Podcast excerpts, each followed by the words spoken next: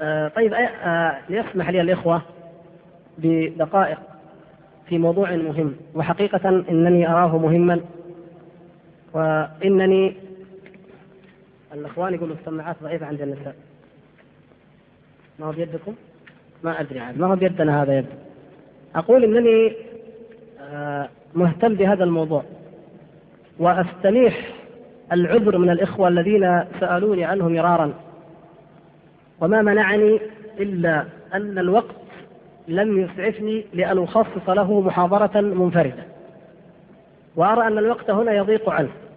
ومن ناحية أخرى أن له طرفا يتعلق بطرف وأريد أن أسمع من هذا الطرف فلم أستطع أن أسمع منه حقيقة. فقلت لابد أن أتكلم وأن أقول نصيحة ينفع الله تبارك وتعالى بها إن شاء الله. ثم بعد ذلك لا بأس من الاستدراك أو من سماع رأي الطرف الآخر كعادتنا هنا والحمد لله. وهذا الموضوع المهم يتعلق بالبلد الذي نحبه ويحبنا والشعب الذي نحن منه وهو منا وهو إخواننا الدعاة وإخواننا المؤمنون في الشعب اليمني الشقيق. الذي أراد الله تبارك وتعالى له أن تكون حياته سلسلة من المآسي والفتن لا يبعد فيها عن كثير من أقطار العالم الإسلامي. فقد تولى عليه الروافض في أول الأمر منذ نهاية القرن الثالث تقريبا تولت عليه الباطنية بعد ذلك. ثم في العصر الحديث كما ترون وبعد جهاد وكفاح طويل مع الباطنيين انتصر عليهم الترك. ثم أخرج الترك. ثم جاءت الثورة المزعومة وجاء عبد الناصر وفعل بهم ما فعل. جازاه الله وعمله بما يستحق. ثم كانت المآسي والفتنة التي لا تخفى عليكم إلى اليوم. هؤلاء هذا الشعب المؤمن الإيمان يمان والحكمة يمانية أرق قلوبا وأفئدة وأقبل للبشرى وهم الذين سيكونون المدد لهذه الأمة بإذن الله في حروبها مع الدجال وفي ملاحمها مع الروم بإذن الله كما جاء ذلك في الأحاديث. نقول هؤلاء إخواننا هنالك في حاجة شديدة إلى أن ينصحوا فيما يتعلق بالعمل الدعوي الذي يسيرون فيه. وذلك أن كثيرا من الإخوة أخبروني وكتبوا لي بأن هنالك من يريد أن يعلن الجهاد المسلح في هذا البلد. نظرا لتردي الأوضاع ولفساد أحوالها كما لا يخفى علينا جميعا. وفي المقابل هنالك بالطبع وهم الأكثر ما يخالفهم بهذا القول. فأحببت أن أقدم نصيحة لإخواني هنالك وهي لنا جميعا ولكل مسلم. إخوتي الكرام الدعوة إلى الله سبحانه وتعالى واجب علينا جميعا. ولا يخفى على أحد منا فضلها وأهميتها ولكن يجب علينا أن نضبطها بمنهاج النبوة أن تكون الدعوة على منهاج النبوة وعلى سنة رسول الله صلى الله عليه وسلم. بل تكون موافقة لسنن الله تعالى في المجتمعات وفي الكون فإن لله تعالى سننا. وهي وهذه السنن اتبعها النبي صلى الله عليه وسلم في دعوته فكانت مراحل كما تعلمون. ومن ذلك أن الجهاد إنما يأتي في مرحلة تالية في مرحلة تكون السنة الربانية فيها أقرب إلى التحقق. ولسنا أيا أيا ما كنا بأشد شوقا وأكثر تلهفا إلى الجهاد في سبيل الله وإقامة دين الله بالجهاد من أصحاب رسول الله صلى الله عليه وسلم ومع ذلك كان النبي صلى الله عليه وسلم يأمرهم بأول الأمر بكف اليد ويقول إني لم أمر بذلك حتى هيأ الله تعالى له ما أراد من المهاجر أرض الهجرة وما يسر له من إقامة الدولة وأن يكون هو رأسها وسيدها. فعندئذ أنزل الله تبارك وتعالى أذن للذين يقاتلون بأنهم ظلموا وإن الله على نصرهم لقدير. هكذا كان ابتداء الجهاد إذنا وليس أمرا. كان إذنا من الله تبارك وتعالى والإذن إنما يكون بناء على طلب وعلى تلهف وعلى تشوق من من الناس إليه. هذا ما حدث في عهد النبي صلى الله عليه وسلم. وفضل الجهاد لا ينكر وأثره العظيم لو لو خصصنا محاضرات وكتب لفضله وفوائده للأمة ما أتينا عليها ربما لكن هذه كلها يجب أن لا تنسينا حقائق لا بد من معرفتها ونحن نتعامل في حق الدعوة إلى الله وهي أن مرحلة الصبر والبلاغ والدعوة والنذارة هذه مرحلة لا بد أن تسبق ذلك كله.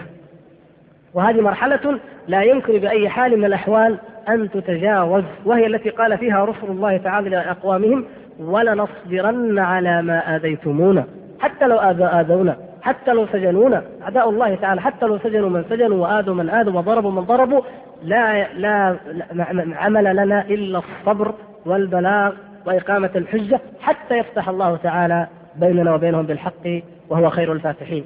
أما استعجال سنن الله سبحانه وتعالى وتوريط الدعوة والأمة في مشاكل آه، لا ندرك لا ندرك ولا نضمن عاقبتها فهذا شيء يجب أن نعيه جميعا.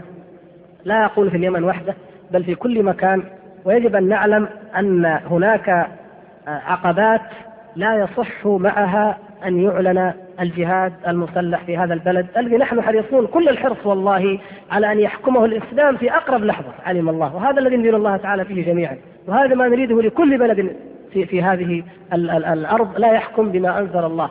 لكن يا أخوان لا بد من التنبه إلى أن الأوضاع الدولية الآن مثلا ننظر للعقبات الخارجية هل تسمح الأوضاع الدولية الآن بوجود جهاد مستقل لإعلاء كلمة الله وإقامة دين الله؟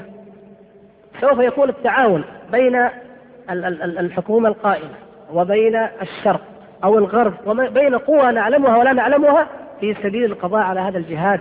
لا يريد الغرب والقوى الدولية أن تتكرر مأساة أفغانستان أو أريتريا. هم حريصون على طمس هذا الجهاد هنا وهناك أو الفلبين أو غيرها.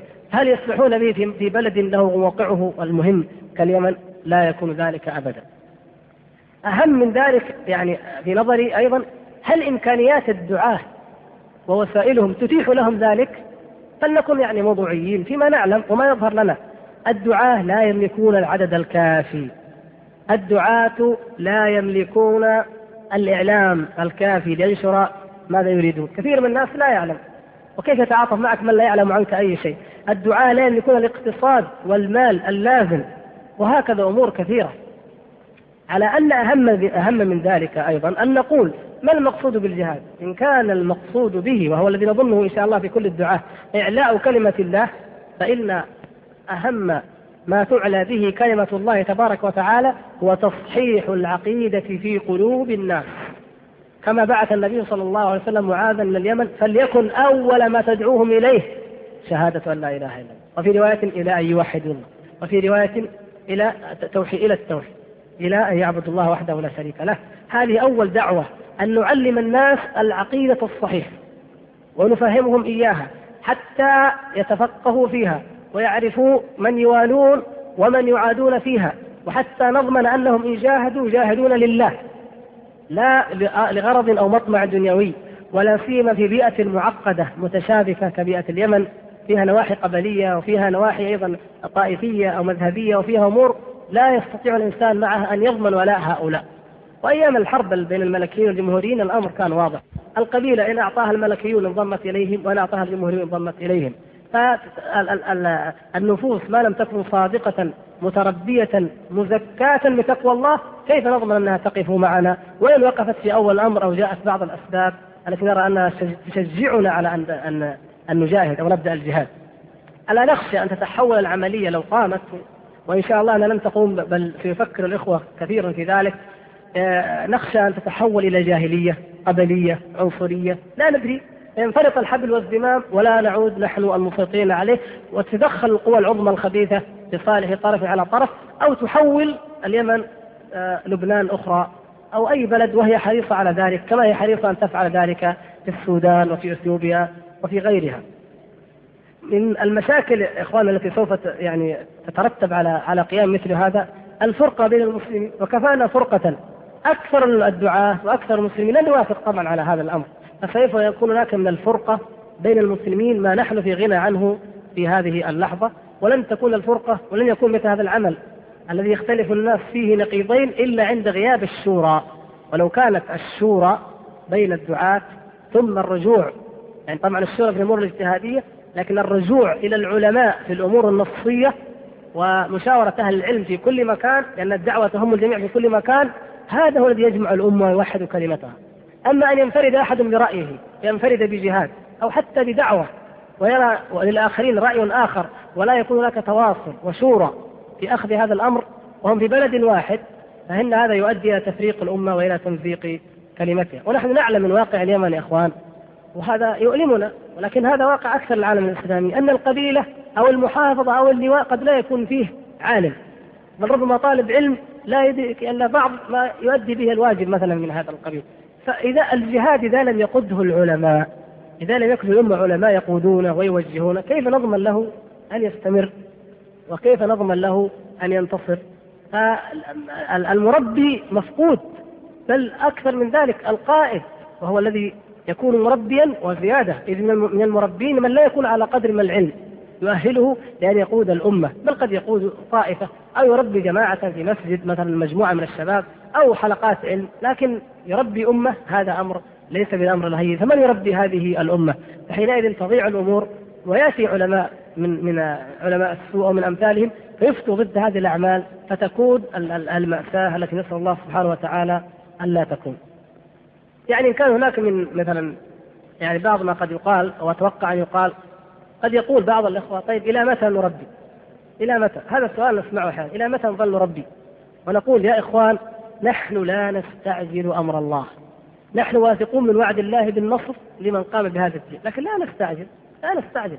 من الأنبياء من كما جاء في الحديث الصحيح رأيت النبي ومعه الرجل والرجلان والرهط أو الرهيط ورأيت النبي وليس معه أحد. بعض الأنبياء ما آمن بأحد ولم يتبعه أحد. هذا ما ما خالف هذا الطريق. علينا أن لا نستبطئ نصر الله ولا نستعجل وعد الله. وأن نستمر في في التربية والتزكية والتفقيه في الدين وتصحيح العقيدة والصبر على المخالفين في العقيدة وفي المنكرات التي يجاهرون بها حتى يفتح الله سبحانه وتعالى قلوبهم للخير وحتى تتكون قاعدة عريضة يمكن أن تقوم أن تقوم بدين الله سبحانه وتعالى ولا تحوجنا إلى هذه الجهود التي لا ندري كيف آه، نهاية أو ما هو مصير آه، هذه الأمور لو قامت. وأنا أرى أن القياس يعني على على أفغانستان أو على غيرها في غير محله أيضا. لأن أفغانستان العدو واضح روسي شيوعي جاء بدباباته فاحتل البلد. أما هنا القضية ملبس عليها اليمن ملبس عليها الموضوع الحكومة تقول إسلامية وتقول الدستور الإسلامي ومن العلماء من أيدها. فلا لا يقيس لا يقيس بعض الإخوة. لا تقيسوا ذلك على أفغانستان ولا على يعني غيرها أو ما أشبهها. قد يقول بعض الإخوان طيب إذا البديل ما هو؟ أن ننضم إلى الأحزاب السياسية وندخل البرلمان ونتحول للعمل السياسي؟ نقول لا أيضا ليس هذا المقصود. إنما نريد دعوة على منهاج النبوة تبدأ بتصحيح العقيدة وتفقيه الناس في دينهم وتعليم سنة نبيهم صلى الله عليه وسلم. وتفتح هذه الحلقات الطيبة المباركة من توعية الناس وتعليمهم وتفقيههم في المحافظات في الألوية في القرى في كل مكان بقدر الاستطاعة عن طريق المعاهد عن طريق تحفيظ القرآن عن طريق عن طريق نشر الأشرطة نشر الكتيبات توعية الناس دعوة تقوم وتحتسب وتصبر فإنها ستؤذى طبعا. فهذه هذا هو هذه القاعدة الأساسية الأولى التي نريدها. أما ما يتعلق بالعمل السياسي فيعني أو ما تورطت فيه بعض الأحزاب من العمل السياسي فنقول يجب أن تكون الأمور شورى أن يستشيروا بعض يتشاوروا فيها ويتباحثون في مفاسدها ومصالحها. وهذه مسألة أخرى تحتاج إلى تفصيل وإلى بحث طويل لأن هذه المشاركة قد يكون فيها بعض المصالح ولكن في نفس الوقت فيها مفاسد واضحة لا تخفى على أي أحد. فلا بد أن تدرس هذه الأمور بعناية وأكرر اعتذاري للإخوة الذين طلبوا الحديث عن هذا الموضوع. وما أكثرهم وأسأل الله سبحانه وتعالى أن يوفقنا جميعا للصواب والعلم النافع والعمل الصالح وأن يجعل دعوتنا وأمورنا كلها خالصة لوجهه الكريم إنه سميع مجيب. يقول الأخ لماذا لا نستخدم في عباراتنا كلمة السلف بدلا من أهل السنة والجماعة؟ ولماذا لا تستخدمها أنت؟ إن كان أحد ما يستخدمها. فعلا لماذا؟ أنا أسأل هذا السؤال. لماذا نستخدمها؟ ما الفرق بينهما؟ ما في أي فرق. نعم. السلف هم أهل السنة والجماعة. لا ليس عندنا شك. لكن أهل السنة والجماعة هم السلف وأتباع السلف. أليس كذلك؟ يعني نحن نقول إن شاء الله نحن من أهل السنة والجماعة. لكن هل نحن من السلف؟ لسنا من السلف. فالسلف وأتباعهم هم أهل السنة والجماعة. أخص من يطلق عليه اسم أهل السنة والجماعة وأولى من يسمى أهل السنة والجماعة هم السلف الصالح. والنبي صلى الله عليه وسلم لما قال تفترق هذه الأمة على 73 فرقة كلها في النار إلا واحدة قالوا من هي؟ قال هي الجماعة. وقال في الرواية الأخرى ما أنا عليه وأصحابي. فهذا كلامه صلى الله عليه وسلم. هم الجماعة وهم الصحابة. وهم السلف. خير الناس بقرني ثم الذين يلونهم ثم الذين يلونهم. فالقرون الثلاثة المفضلة هم السلف وهم أهل السنة والجماعة. والقرن الثالث مثلا القرون المفضلة يعد القرنين الأولين هم السلف بالنسبة له. القرن الثاني يعتقد أن القرن الأول هو السلف وهذا حق لأن كلمة السلف كلمة نسبية. لكن إذا قلنا أهل السنة والجماعة يشمل ذلك كل من كان على ما كان عليه النبي صلى الله عليه وسلم ومنهجه إلى قيام الساعة. يعني الجماعة يشمل الجماعة إلى قيام الساعة. فيدخل في ذلك دخولا أوليا الصحابة. هم أولى الناس وأولهم ثم التابعون ثم تابعوا التابعين ثم من سار على هذا المنهج إلى الغرباء الذين يكونون نزاعا من القبائل في آخر الزمان. كل هؤلاء هم أهل السنة والجماعة. والعلماء عندما كتبوا كتاب مثلا أصول أهل السنة والجماعة يعنون شيئا غير أصول السلف غير أصول عقيدة السلف يعنون شيء غير هذا؟ ما يعنون غير ذلك. الإمام أحمد لما كتب كتاب السنة ماذا يعني؟ يعني عقيدة السلف أو الإمام عبد الله بن أحمد هو الكتاب ينسب إلى الإمام عبد الله وأكثره عن أبيه طبعا إذا كل ما كتب وكل ما يقال عن السنة أو عن أهل السنة وهذا يعني تواتر بالعشرات فهو المقصود به أول من يقصد به السلف الصالح ومن سار على نهجه ما في هذا إشكال ولا تعارض ولا تستحق المسألة أن تكون مشكلة عند أدنى طالب علم أبدا من أين يأتي الإشكال عند بعض الدعاة وبعض طلبة العلم مثلا يقول إن بعض أهل البدع يدعي أنه من أهل السنة فإذا قلنا هل أنت يعني إذا قلنا نستخدم عبارة السلف حتى نخرجه منهم فنقول طيب الذي يدعي إنه من أهل السنة وليس منهم، أليس قادرا أن يدعي أنه من من السلف أو من السلفيين وليس منهم؟ هذا ادعاء واحد. ثم هل نترك نحن كلمة شرعية عظيمة جاءت في في كتاب الله استنباطا كما قال تعالى وأن هذا صراطي مستقيما هذا السنة هذا الصراط المستقيم. وفسرها العلماء اهدنا الصراط المستقيم. قالوا إيش؟ السنة. ونترك ما جاء في الأحاديث وهي كثيرة جدا. عليكم بسنتي وسنة الخلفاء الراشدين المهديين. مثلا وفي الحديث الآخر قال هي الجماعة. وكلام السلف في هذا يعد بالمئات بل يمكن تكون آلاف من الآثار. لم يستخدموا فيها إلا كلمة إيش؟ أهل السنة. هل نترك كل هذه النقول من أجل هؤلاء المبتدعين من أهل الكلام معتزلة أو أشعرية أو عصرانية أو عقلانية أو أشباههم يقولون نحن من أهل السنة أو صوفية يقول نحن من أهل السنة؟ نترك الكلمة الشرعية المأثورة من أجل دعاوى المدعين وإلا نقول لا السنة لستم من أهلها. أنتم عقيدتكم كذا وأهل السنة عقيدتهم كذا. كما ظهر قبل فترة قول من يقول إن الأشاعرة هم أهل السنة. ألم يقولوا ذلك؟ فالحمد لله تصدى لهم من بين ان أن الأصول الأشعرية كذا كذا كذا كذا. أما أصول أهل السنة والجماعة فهي بخلاف ذلك. فتبين أن الأشاعرة ليسوا من أهل السنة والجماعة بل هم من أهل البدعة والضلالة. فنحن بهذا نكون حررنا الأصول وميزنا ما بينها ووضعنا ضابطا منهجيا علميا نعرف به يعني هذه المسألة فلا تشكى علينا إن شاء الله. تذكرون لما جئنا مرة نشرح مسألة في مسألة قبل أكثر من أربع سنوات يمكن مسألة التفاضل بين الملائكة وبين بني آدم. فلما وجدنا عبارة شيخ الإسلام قال وكنت أحسب أن هذه هذا الأمر محدث وإذا بها قضية سلفية. فقلت لكم أنا أفرح لما أجد هذه الكلمة في كلام العلماء الأولين لأن الحمد لله نحن نحبها. ونريد أن نعممها ونريد أن ننشرها لكنها فعلا قليلة يعني قليلة أن تجد هذه الكلمة. لكن معناها واضح المعنى هو ما كان عليه السلف الصالح أي دين وعقيدة ومذهب أهل السنة والجماعة الذي مكتوب بهذا بهذا العنوان بهذا المصطلح في ما لا يحصى ولا يعد من الكتب والجمل والعبارات. فأنا أرى أن هذا يجب أن يكون معلوما ولعلي أعيد ما قررته في في بيان عقائد الأشاعرة. عندما قلت فرق بين أهل السنة بالمعنى العام وأهل السنة بالمعنى الخاص. أو نقول أهل السنة المحضة وأهل السنة العامة. إيش الفرق بينهما؟ ومصادر ذلك موجودة منها منهاج السنة لابن تيمية رحمه الله ذكر هذا. يطلق أهل السنة أحيانا وهذا في استخدامنا أيضا إلى اليوم موجود بما يقابل الروافض. والحقيقة يمكن تقول أهل السنة ويقابلهم المعتزلة. أهل السنة ويقابلهم مثلا المتكلمون عامة. أهل السنة ويقابلهم الصوفية. لماذا اختص بمقابلة الرافضة مقابلة الشيعة؟ فيقال شيعي وسني. لماذا؟ لكثرة ظهور مذهب التشيع وانتشاره ولأنه من أجل البدع. وأوضحها كما قال شيخ الإسلام رحمه الله فأصبح كأنه علم على البدعة. فيقال إن هذا الرجل إما سني وإما شيعي مع أنه يمكن أن يكون القسيم غير شيعي. هذا المعنى العام. الناس الآن نقول الناس مثلا في الخليج أو في العراق أو في بلاد الشام نقول إما أهل سنة وإما شيعة. هل يعني هذا أن أهل السنة يعني أهل السنة المحضة أهل الاتباع المتبعين منهج السلف الصالح؟ لا. نعني فقط ليسوا شيعة.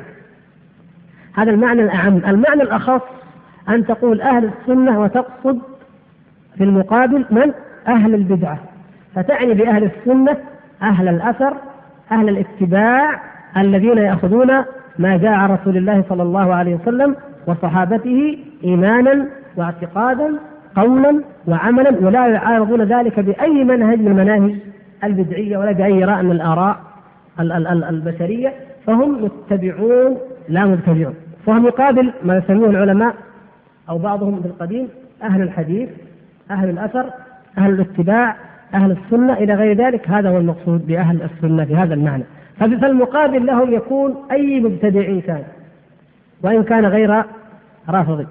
فإذا كنت تريد أن تميز فردا أو شعبا أنه ليس من الرافضة فتقول أهل مصر سنة. بمعنى إيش؟ ليسوا شيعة. هذا هذا وارد وهذا اعتبار وإن كنت تريد التزكية لاحظوا ليس مجرد التمييز تريد إيش؟ التزكية فتقول فلان من أهل السنة يعني هو على منهج السلف الصالح وليس من أهل البدعة لأن البدع هي ما أحدث ولم يكن معمولا به ولا معروفا عند السلف الصالح. أظن يعني سبب الإشكال هو دعاوى أولئك فقط وإلا ما قد لم تثر هذه المسائل من قبل ولذلك ما نقدر العلماء المتقدمين قالوا نحن السلفيين. باللفظ. لكن ما هي حقيقتهم؟ هم سلفيون قولا وعملا واعتقادا ظاهرا وباطنا وخاب وخسر من لم يكن سلفيا في قديم الدهر أو في حديثه. لا شك في هذا، لكن هل نجعل أهل السنة والجماعة قسم؟ والسلفيون قسم؟ نجعلهم قسمين ونميز بينهما؟ هذا لا يصح لمجرد أن أهل البدعة يدعون أنهم من أهل السنة. بل يوجد من أهل البدع وهذا إلى الآن من يقول أو يدعي إن دعوته سلفية، هل يقر على هذه الدعوة؟ إن يقر عليها فهذا إذا ما عاد لدينا مبتدع وهذا خطأ لا يقر ابدا وإن إن كان لا يقر فنقول اذا لا عبرة بدعوى المدعي وإنما العبرة بالحقيقة نفسها. نعم طيب جزاكم الله خير جميعا. نعم. نعم.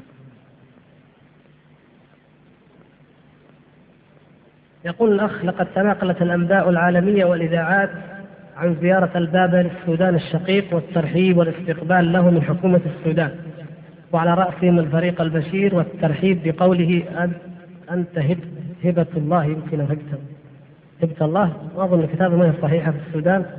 وحسب ما تناقلته الصحافة أن البابا أقام الصلوات المسيحية النصرانية على أرض السودان. ألا ينبغي لنا نحن المسلمين أن نستنكر ذلك باعتبار أن بلاد السودان بلادا إسلامية؟ نرجو رأيكم وأماهي النصيحة في ذلك.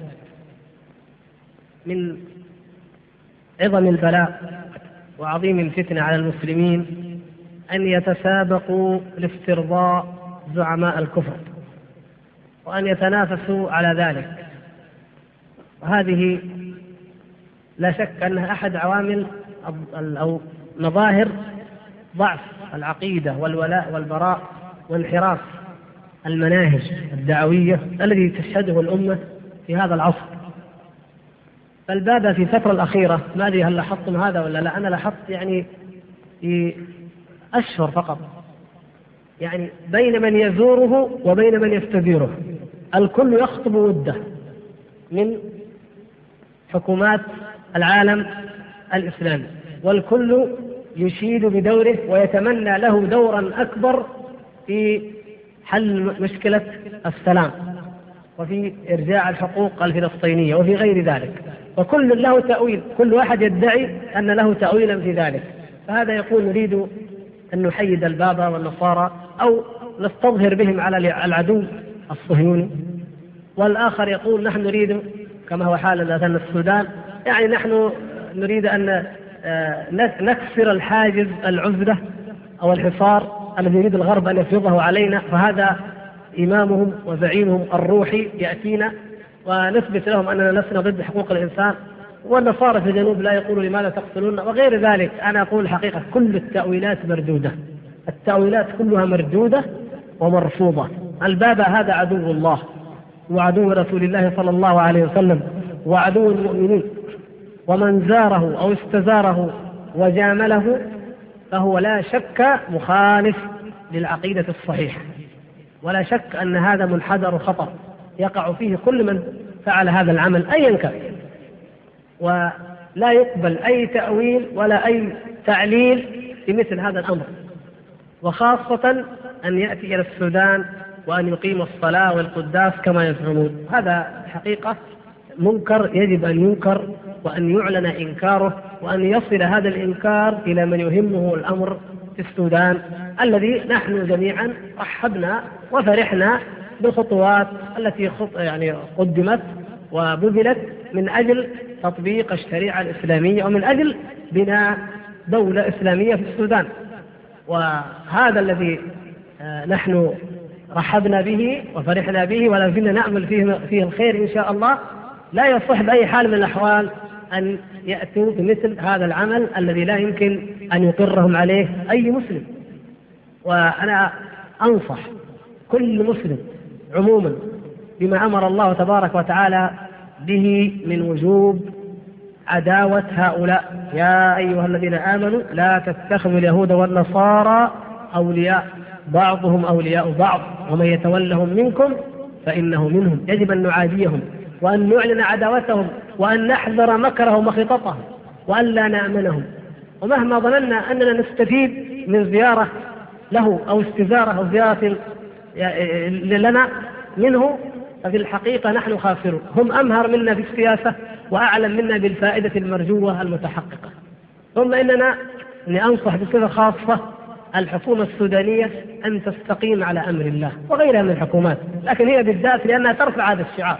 أن تستقيم على أمر الله وأن تعلن الولاء مجردا لله ولرسوله وللمؤمنين وأن تعلن تطبيق الشريعة الإسلامية بكل صراحة وبكل وضوح وعلى جميع الناس. إذا فعلت ذلك تخسر الغرب ولكنها تكسب أولا رضا الله سبحانه وتعالى. وهذا أهم شيء في الدنيا ثم تكسب مشاعر المسلمين وتعاطف المسلمين. الآن كثير من المسلمين مترددون بتأييدها. لماذا؟ لأنها لم تعلن بقوة وبوضوح وصراحة معاداة هؤلاء الكفار وتطبيق الشريعة الإسلامية تطبيقا كاملا.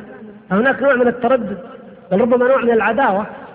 ونحن لا نقر أن يعاد أي مسلم على أي حال لكن موجود هذا في صفوف بعض الإسلاميين نظرا لهذا التلكؤ والتباطؤ وتمييع بعض الأمور وللخلل الفكري الذي نحن نعتقده ونعرفه والخلل في المنهج الدعوي الذي يتبناه الدكتور حسن الترابي ومن معه. فنحن ننصح الحكومة السودانية أن تعرف عن أي عقيدة تخالف عقيدة السلف الصالح وأن تتبنى عقيدة السلف الصالح ومنهج الكتاب والسنة منهجا تدعو إليه وتعمل به وإذا فعلت ذلك فإن الله تعالى سوف ينصرها. هي وأي حكومة سوف ينصرها ويعينها على الغرب وعلى غيرهم. أما إذا كانت قضية العقيدة قضية عامة أو مائعة والتقدم إلى الإسلام أو إلى تطبيقه باستحياء.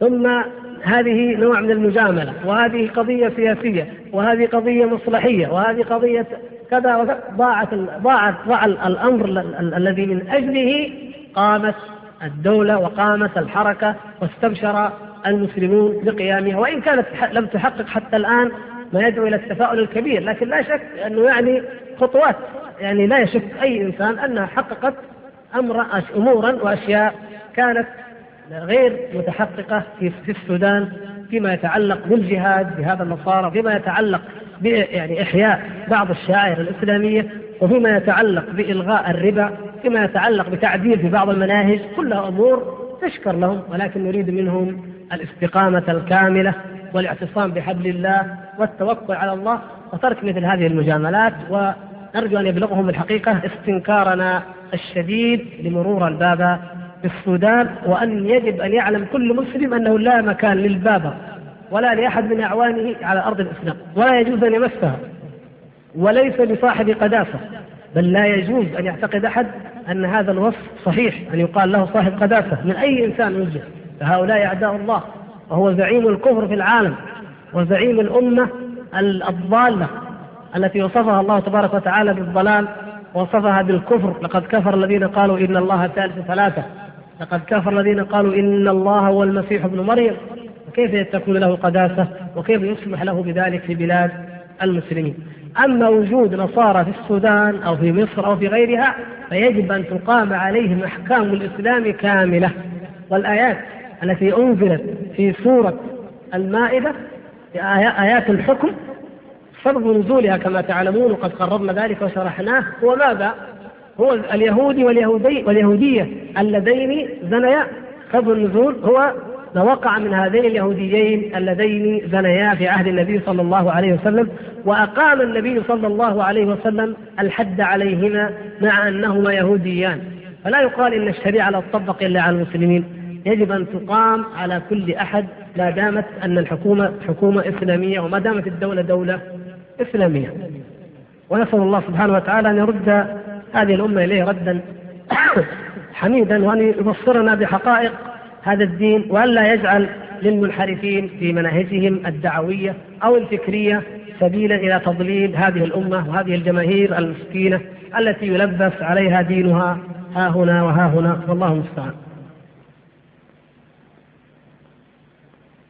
طيب شكر الله لك. يعني الأخ يعني يقول أنه بدأ في تفريغ أشرطة الدروس المتعلقة بحجية خبر الأحاد وتكون منتهية إن شاء الله. طيب لعلنا نراجعها وبعد ذلك نرى إن شاء الله كيف تخرج. يعني إيه إن شاء الله نبين هذا. أقول لكم يعني إن شاء الله تعالى كل هذه الدروس التي نلقيها هنا سوف تجمع وتخرج إن شاء الله. ويوجد من ينسخها ويكتبها وتلقح فيما بعد. وذلك لأن الغرض إن شاء الله تعالى هو أن إذا يسر الله وأعطى في العمر فصحى ونرجوكم الدعاء بذلك إن شاء الله التوفيق لنا جميعا في هذا أن يخرج يعني كتاب متكامل لأن هذا الكتاب كتاب شرح العقيدة الطحاوية من أفضل الكتب في العقيدة لكن كما ترون بعض الأمور يقولها في صفحة أو صفحتين تحتاج إلى شرح وإلى إيضاح وبعض الأمور متناثرة في أوله وفي آخره. وبعض القضايا الكلية أيضا لم تشبع الإشباع الكافي وبعضها جاء على صورة مرضية لا بأس بها وهكذا. فإن شاء الله إن وفق الله سبحانه وتعالى ويسر بإذنه تعالى يخرج يعني كتاب متناسق متكامل جوانبه في العقيدة بحيث تجد فيه كل الأبواب فيما يتعلق بالقدر أو بالصفات أو بالجماعة والإمامة أو بالأمر المعروف والنهي عن المنكر أو بالحكم من غير ما أنزل الله أو بحجية مثلا خبر الآحاد أو في الموضوعات الإيمان والكفر والنفاق والبدعة أو في ما يتعلق أيضا بالحوض والصراط والميزان والإسراء والمعراج وأشراط الساعة وكلها إن شاء الله. وجوانب الألوهية التي تأتي في الأخير وهي غير مكتملة في الكتاب هنا لكنها متوسع فيها في بعض الكتب مثل تفسير العز الحميد أو غيره فإذا تكاملت هذه كلها إن شاء الله في كتاب واحد يكون بذلك خير عظيم إن شاء الله. ولهذا أنا أوصي وأشدد في الوصية أي أخ عنده استدراك عنده ملاحظة عنده يعني تنبيه أن لا يبخل به لأننا نحتاجه في التنقيح. وهذا عمل يعني واجب علينا جميعا ونتعاون إن شاء الله جميعا على هذا الخير. حتى لو بعد أن يخرج أي شيء فلا يزال الاستدراك واردا ولكم منا إن شاء الله قبول أي استدراك أو نصح أو توجيه في هذا. وهذا أحد الأسباب التي كما تلاحظون يعني من أجلها طالت المدة في شرح الكتاب لأن ليس المقصود أن ننهي كتابا وننتقل إلى كتاب آخر. فيقول الأخ هل نحن أيضا يعني كما طالب الشيخ يعني حفظه الله نطالب بعدم شراء ثمار الرافضة؟ نعم نعم. يعني مقاطعة التفاح الإيراني وغيره من بضائع الرافضة واجب حتى لو لم يفعلوا ذلك يجب أن نستغني عن بضائع اليهود والنصارى والروافض والهندوس وكل من يدر مالا أو دخلا نتيجة تعامله معنا وهو عدو لله ولرسوله وللمؤمنين. يجب أن نستغني عنهم بقدر الطاقة. وهذا التفاح يغنينا الله عن أنواع من التفاح كثيرة موجودة من غير هذا الفعل. فكيف إذا فعلوا هذا الفعل؟ لو أنها شركة لأناس صالحين وطيبين ومسلمين في داخل هذا البلد. وعملت هذا العمل لا قلنا لابد أن تقاطع. حتى لو جاء رئيسها واعتذر وقال ما كنا ندري ولا عندي عمال هندوس ما يدرون برضو إذا قوطعت ولو فترة يشعر الناس بأهمية هذا الكتاب وبعظمة هذا القرآن وباحترامه وبقدسيته. فكيف والحال كما ذكر الإخوان؟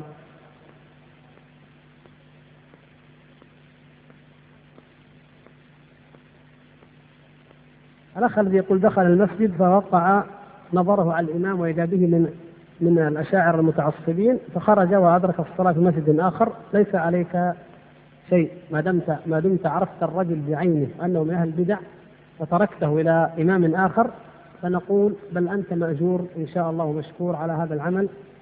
فالذي كما قد أوضحنا ويأتي له مبحث مستقل إن شاء الله فيما بعد المستور مستور الحال يصلى خلفه. الذي لا يعلم من هو يصلي خلفه.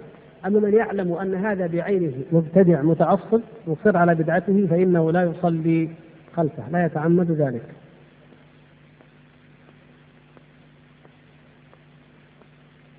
هذه مسألة أخرى. هل يبين للآخرين؟ يبين لهم بدعتها لكن لا ش... ليس شرطا أن يقول في المسجد لا تصلوا خلف هذا إلا إذا كانت المصلحة تقتضي ذلك. إن خشي حدوث فتنة في المسجد بقوله هذا فلا. لأن الناس ربما يكون يأتي أحوال أو أحيان يكون الناس عندهم قابلين للفتن والفتن لا تجوز ولا سيما في المساجد فيمكن درء المفسدة بأسلوب آخر وببيان آخر. حتى لو في وقت لا يكون هذا الرجل موجود يقال هذا لجماعة المسجد يقال للإمام ينبهون لا بأس إن شاء الله. وهذا عزيز جدا. يعني هذه دعاية مجانية تقدم الفاتيكان. الفاتيكان رأس الكفر في العالم يقول إنه قام المقدم بإعطاء نبذة عن الفاتيكان وتاريخه وأعماله الخيرية. والله هذا يعني منكر عظيم لو يتأكد أحد الأخوان ولو كان مسجل هذا الكلام إن هذا يجب أن ينكر.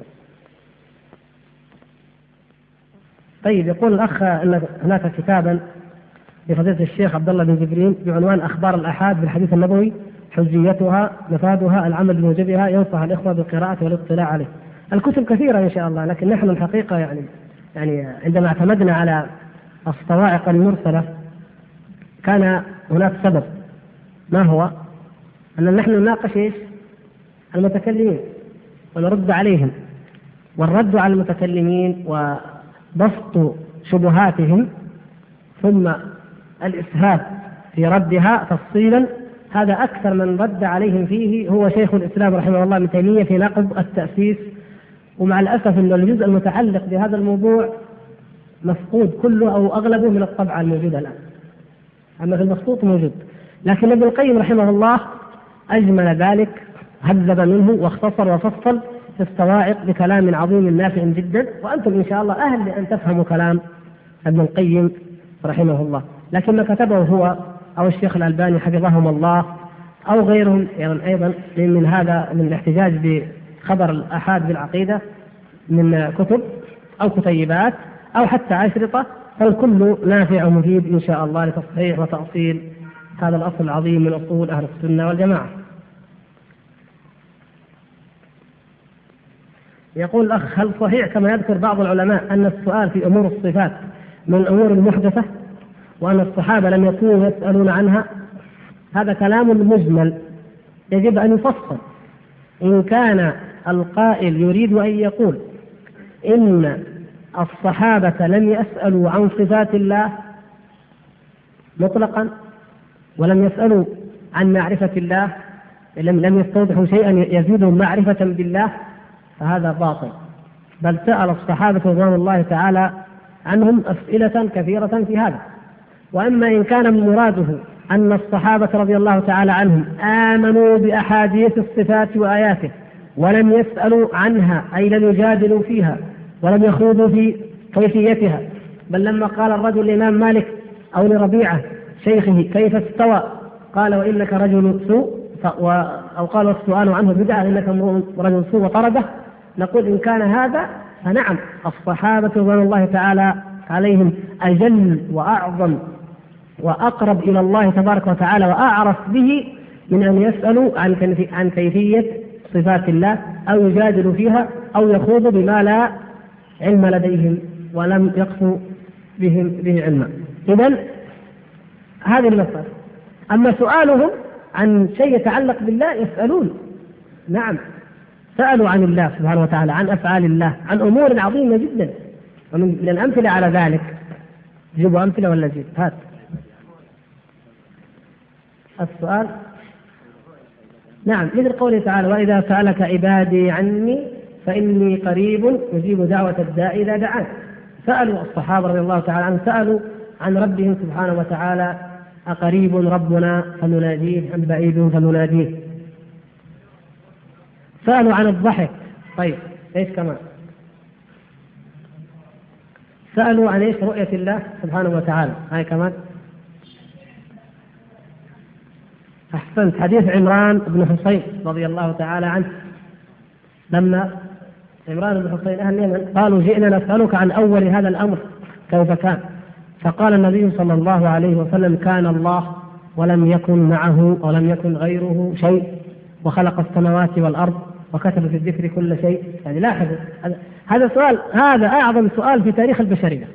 لا يوجد سؤال يسأل عنه الناس أكثر من هذا السؤال يعني حتى الكافرون حتى الملحدون يسألون عن نشأة الكون. كيف بدأ الشيوعيون الذين لا يؤمنون بخالق يبحثون بحثا طويلا عن مسألة نشأة الكون. وهذا العالم الكبير جدا عالمهم أوبرين هذا الذي يعني حاول أن يضع لهم نظرية في نشأة الكون وغيره وغيره. يعني أهم قضية كيف نشأ الكون؟ وهؤلاء ليسوا من خلص الصحابة أيضا. إنما هم أهل اليمن. وفد جاءوا ليسلموا وجلسوا مع رسول الله صلى الله عليه وسلم وقبلهم قبلوا البشرى بعد أن ردها بنو تميم. اقبلوا البشرى يا أهل اليمن. قالوا قبلنا يا رسول الله. فجاءوا وجلسوا وسألوه عن هذا. اذا هذا دليل على أن أذكى الناس وأعقل الناس وأبعد الناس نظرا وأعمق الناس فكرا هم الصحابة رضي الله تعالى عنهم. أن المبتدئ منهم في الإسلام يسأل أسئلة تحير الفلاسفة وتقض مضاجعهم وأنهم يعلمون أن الجواب الشافي الكافي يأتي من رسول الله صلى الله عليه وسلم. قالوا جئنا نسألك عن أول هذا الأمر كيف كان؟ يعني هذا سؤال عظيم جدا. كيف كانت؟ فبين لهم أن الله سبحانه وتعالى هو الأول الذي ليس قبله شيء ثم إنه عز وجل خلق القلم وهو المقصود بكتابة الذكر أنه خلق القلم وأمره أن يكتب فكتب كل شيء ثم خلق السماوات والأرض سبحانه وتعالى في ستة أيام وطبعا ثم خلق الإنسان خلق آدم ومنه جاءت الذرية. فعرفنا الجواب الذي يخوض فيه الخائضون ولا ينتهي خوضهم. أما الكيفيات الأخرى نظرية الانفجار العظيم. مثلا الآن أكثر نظرية يدرسونها في في علم الفيزياء مثلا كيف وجد الكون؟ قضيه الانفجار العظيم. طب ما يهمنا هو أوجده انفجارا عظيما، أوجده ابتداء. يعني كما ذكر في ستة أيام والأيام عند الله تبارك وتعالى.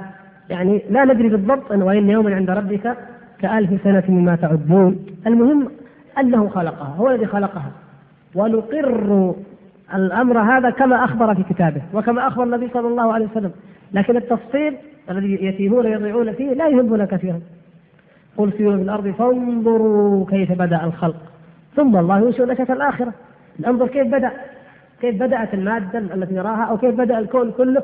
المهم أننا نصل إلى أن الله تعالى هو الخالق هو الموجد هو الذي خلق كل شيء فقدره تقديرا وهو الذي وضع كل شيء بميزان. هذا هو الذي يجب أن نؤمن به. وهذه خلاصة جهد المتكلمين والمتفلسفين والباحثين في هذه القضايا. اذا سألوا الصحابة رضي الله تعالى عنهم سألوا. سألوا حتى عن القدر ولا لا؟ ها؟ بقي موضوع القدر. ما سألوا؟ نعم. أحسنت. قالوا إيش؟ الأمر أنف أمضي ما نستقبل ونستدبر. قالوا يا رسول الله أفلا ندع العمل ونتكل على الكتاب؟ هكذا وأجابهم النبي صلى الله عليه وسلم بأن هذا الأمر ليس انوفا وإنما قد كتبه الله وقدره الله تبارك وتعالى. كما في الحديث المعروف حديث الذي رواه أبو بكر ورواه جابر ورواه علي ورواه أبو هريرة وأبو الدرداء جمع من الصحابة رضي الله تعالى عنهم رووا أنه لا بد من العمل. قال اعملوا فكل ميسر لما خلق. له وقرأ النبي صلى الله عليه وسلم فأما من أعطى واتقى وصدق بالحسنى فسنيسره لليسرى وأما من بخل واستغنى وكذب بالحسنى فسنيسره للعسرى. إذا كل ميسر لما خلق له لكن بناء على عمل وفق عمل.